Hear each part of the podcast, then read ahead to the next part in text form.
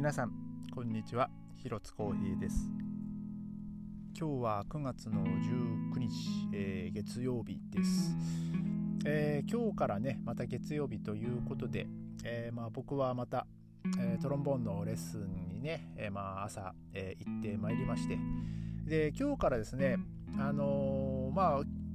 えーとまあ、昨年度になりますね、えー、その7月の頭までの、えー、楽器で、えーとまあ、そこの学校の、えー、3次元目に、まあ、レッスンを受けてた男の子が、まあ、いるんですけども、えーまあ、僕は基本的にあの契約上3時間、えーまあ、レッスンにね、まあ、行くんですけども、えー、だからその時は、まあ3、3, 次元目に行ってたんで、えーまあ3、3 4 5と、えーまあ、その3時間行ってたんですけども、えーと、先週ですねその子一応まあ4予言にやってたんですけどもあの、えー、そのクラスの先生がですねあのその時間ずらせるってこう言われてで、まあ、その理由を聞いたらですねそのその子の4時間目があの英語の授業であのなおかつその週に1回しかその英語の授業がないので、えー、ちょっと英語のねその授業をまああまり休ませたくないっていうあれもあってですねまあ、事前に の、えーまあ、話をしに行った時に、まあ、何時間でもいい何時間目でもいいよって話をしててじゃあ、えーまあ、こここの今学期はね456とその3時間っていう割り振りになりそうだったんで他の生徒がね5時間目6時間目っていうあれ希望を出してたんで、えー、じゃあちょっとじゃあ4時間目でもいい？って言ってあじゃあいいよって言ってたんですけども なんかいざねあの始めてみたらちょっと4時間目はちょっとみたいな感じだったんで、えー、まあ、前回同様ですねあの、まあ、3時間目に今行きまして で、えー、まあ、実質、まあ、僕は3456と4時間いるんですけども、まあ、レッスンはね本当に3時間だけなんで、えー、ちょっと、まあ、せっかくの機会なんでまあその空いた1時間間の1時間ねその自分の練習できるなと思ってまあそれでまあ僕はまあ僕が早く1時間早く行けばいいだけなんでね、えー、であの3時間目でもいいよっつってあのまあ今日からねまたそのえー、そのあのその彼のね、えー、レッスンをね3時間目にこうまたやるようになりましてでやっぱりこう今まではねほんと3時間だけで、まあ、例えばその生徒がね風邪で休みとか、ねまあ、そういう時はま自分の練習とかしましたけども、まあ、そんな定期的にね自分の練習を取れるっていうか自分の練習ができる時間とかではねあんまりなかったのでまあそういう点ではねなんかこう自分にとってはこうちょうど良かったのかなって、えー、思ってます。あの今日ね久々に、えー、その1時間こう集中してねこの自分のこう練習とかやってねあのまあ、自分の中での課題っていうのも、まあ、ある程度、まあ、分かってはいるんで、えー、まあそれを克服するためのまあ練習みたいなのもね、まあ、ちょっとやってたんですけども、えー、であのこのポッドキャストも前言いましたけども、まあ、そのレッスン受けに行くっていうね、まあ、話をまあしてましたけども、まあ、ちょっとね今月はね、まあ、僕その仕事がねまだ忙しくてあのその先生と予定が合わなくてですね、まあ、とりあえずまあ10月あまあ、つってもあと1ヶ月後ですけどその秋休みの期間にねあのまあちょっと時間が僕も取れるんでということで、ねまあ、その時にね、まあ、レッスンしてもらうことに、まあ、なったというか、まあ、向こうがどうどういう時間になるか分かんないんですけど、えーまあ、とりあえずねその秋休みの間にあのレッスンしてくれっていうふうにはお願いしてるんですけどね、まあ、ちょっとそれまでにこう自分の中でまた少しこう練習してって、えーまあ、その自分の課題とか、まあ、これまあこうしたい本当聞きたいことは本当にねもう3年前からいっぱいあるんですけど、ね、それをちょっとこうねあの自分の中でまたねこううまく消化できるようにね、まあまあ、練習しつつ、まあ、そこのレッスン行って、まあ、ヒントをもらえればいいなっていう感じですね。えー、まあそんな感じで、まあ、ちょっとこう定期的に、まあ、その自分のね練習できる時間をちょっと確保できましたっていう感じですね。で、えー、今日はですね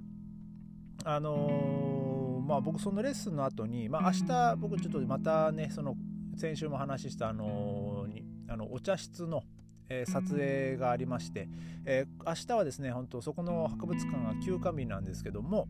え、その職員の方にちょっと連絡を取って、まあ、あのその特別にその無人の状態でねあの撮影できるっていうあのそ,、まあ、それをしなきゃいけないので、えちょっとそれをしに行くんですけどもでちょっとまあ今回ですね、まあ、面白い写真を撮ってほしいっていう 依頼だったんでね、まあ、ちょっとまあざっくばらんに言うとそんな感じなんですけどでまあそのコンセプトがなんかその揺らぎの茶室っていうですね、まあ、その人間はもうまあまあなんつうんだろうな、まあ、不完全なものであるというかその、まあ、不安定なものだったりなんかそういう、まあ、そういういろんなそのコンセプトがあってですね、まあ、そのコンセプトの中での、えー、その名前が揺らぎの茶室っていう、えー、名前なんですよ。えー、でその話をまあ打ち合わせした時に、まあ、ちょっとこう後々まあ面白い写真でどうやって撮ろうかなと思った時に、まあ、僕がちょっと思ったのがちょっとまあ、えー、魚眼レンズを使ってみようかなっていうのがあってですね、まあ、ただ、まあ、僕もあの魚眼レンズは持ってはいるんですけど あのえー、っとですねこのそのレンズがねもういつだったか面白半分でもう本当おもおもちゃのつもりで、えー、買ったね。確かね240ユーロぐらいだったと思うんですけどあのそそんなねあのもちろんオートフォーカスとか何もないマニュアルでピント合わせるようになってたんですけど、まあ、ただねあのピンピントがねそこまでこうずれるずれるというかボケてるわけでもないんですよね。なんかこうもう常にこうピントがどっかに合ってるみたいな感じななんかちょっとそれはそれで面白いレンズなんですけどえー、ただですねちょっとあの、まあ、安いレンズなんで、まあ、画質がそこまでまあよろしくないっていうのもあってですね。まああの、本当に遊び半分のつもりで買ったレンズなわけで。でちょっと今回はねさすがに仕事なんで、まあ、ある程度画質にもこだわりたいということもあってですね。まああのね、新しいレンズを買うっていうのもね、まあ、そのちゃんとした、ね、いい、まあ、まあ僕はそのニコンのカメラを使ってるんですけどもあのニコンのレンズとかあとまあ僕個人的に好きなレンズのメーカーはシグマっていうね、まあ、これも日本の確かあの福島かどっかにねあの会社があってそこの工場世界でそこでしかあのそこのあのシグマのレンズは作ってないんですけども、えー、でまあそうだからそのクオリティがねすごいいいんですよ。でまあ、僕はそのニニコンのレンズか、まあ、そのシグマのレンズがまあ好きで。で、まあ、そのシグマの,、まあ、あの魚眼レンズもねこう使ってみたいなと思ってはいたんですけども、まあ、なかなかですね、まあ、お高いわけですよ。なあの新品でも700800ユーロぐらい、え、しますしで、まあ、ニコンにも、え、魚眼はあるんですけども、まあ、僕がちょっとこれ欲しいなと思ってたやつはですね、えー、1300ユーロとか1400ユーロとか、まあ、日本で買った方がちょっと安いんですけどね、まあえー、でどうしようかなと思った時にですねあのレンタルがあるっていうことにね気がつきましてあのカメラのレンズの,、まあ、あのカメラのレンズだけじゃなくて本体もねあのレンタルがあるんですけどとあるあの会社、まあ、一応ドイツいろんなところに、ま、あのいろんな街に、えーまあ、その会社がありまして。で、まあ、ネットでね一応申し込んだんですよ。で、まあ、僕がその借りようと思ってた本来、まあ、そのニコンのえー、魚眼レンズですね。8mm から 15mm のやつがあってですね。でそれが、えー、1日のあの料金がなんか21ユーロとか23とかなんかそんな結構安かったんですよ。あ安いなと思って、まあ、僕はそれネットでねそのまま申し込んだんですけどえっとそのその後にですね、まあ、メールが来ましてあの申し訳ないけどもこのレンズはうちにはありませんと。あのその、まあ、ベルリンのその会社にはないのであの別のやつをあのアンゲボートしますみたいな感じでメールが来ましてですね、まあ、僕が借りか借りたかったレンズではなくえなんかその 16mm の、まあ、魚眼レンズが来まして。でまあどうなんだろうなと思ってまあまあ、そういうふうにまあ連絡が来てたんですけど。で、まあ、僕もちょっと気になってそのレンズでのその画像とかをね、まあ、ネットでこう検索しててまあまあいいかなと思って、まあ、少なからず自分の持ってる魚眼レンズよりはねあの良さそうだったんでまあ一応じゃあそれでいいやと思ってですねまあその今日、えー、そのレンズをねあの受け取りに行ったんですよ。まあ、あの一応今日明日明日明後日と、えー、まあ、その3日間ですけど、まあ、実際は今日はねあれですけど、まあ、明日撮影で使って、えー、明後日に、まあ、返すと、えー、ちょっという感じでですねあの、まあ、そういう日程で、まあ、借りたんですけども、まあ、あの一応受け取りに行ってですね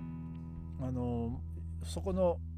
まあ、試しにちょっと見てみてってこう言われて、まあ、そのレンズとあとそのニコンのカメラのねあのあれは D D800 とかね850とかだったと思うんですけど、うん、あのフルサイズの。でそれでこうつけてみてああこういう風に見えるんだと思って。でもなんか僕の持ってる広角レンズってあの 14mm から 24mm があって、えー、そので今回そのまあ、もうこのレンズもまあいいいいレンズだからみたいな感じで言われたんですけどなんか見た感じがねあの 16mm なんで、まあ、正直言うと僕の持ってる 14mm の広角レンズの方がまあ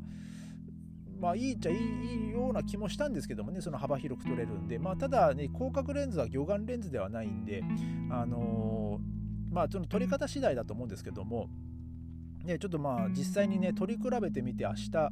えー、まあ、どういうふうに、まあ、その後線が歪むが歪んでいくかとかちょっとそういうのもねちょっとこう見ながら、ね、ちょっと撮影しなきゃなと思ってまあ時間はねたっぷりあのいただけたので本当11時から17時までっていうねものと6時間まあそんな6時間も撮らないと思うんですけどもまあでもね粘れるだけちょっとこう粘っていい写真撮れるようにねまあちょっと僕も頑張りたいなとは思うんですけどもね。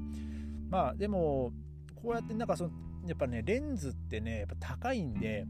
そういう意味でやっぱこのそういうレンタルのサービスっていうねあるのは本当ありがたいなと思いましたね。あのやっぱ実際に買うとか、まあ、本当中古でもねやっぱこう360とかもうそんな、ね、400近かったり、ね、してですねやっぱそれもそれで結構高かったですし、まあ、まあいずれは欲しいなとは思うんですけどねあのちゃんとちゃんとしたメーカーのね。うんまあ、ただあのーまあこうまあ、この今回はね僕が欲しいレンズではなかったですけど使いたいレンズではなかったですけどまあこんな感じでまあ動くんだなとかこういう感じで撮れるんだなっていうのね、まあ、ある程度その情報収集としてはまあちょうどいいかなと思ってね、えー、まあちょっと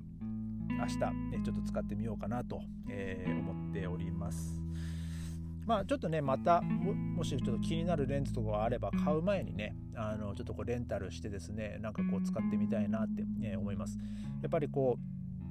うあのまあかまあ1日、まあ、20何ユーロでしたけども一応ですねあの敷金っていうかねあのまあドイツ語でカウティオンっていうんですけども、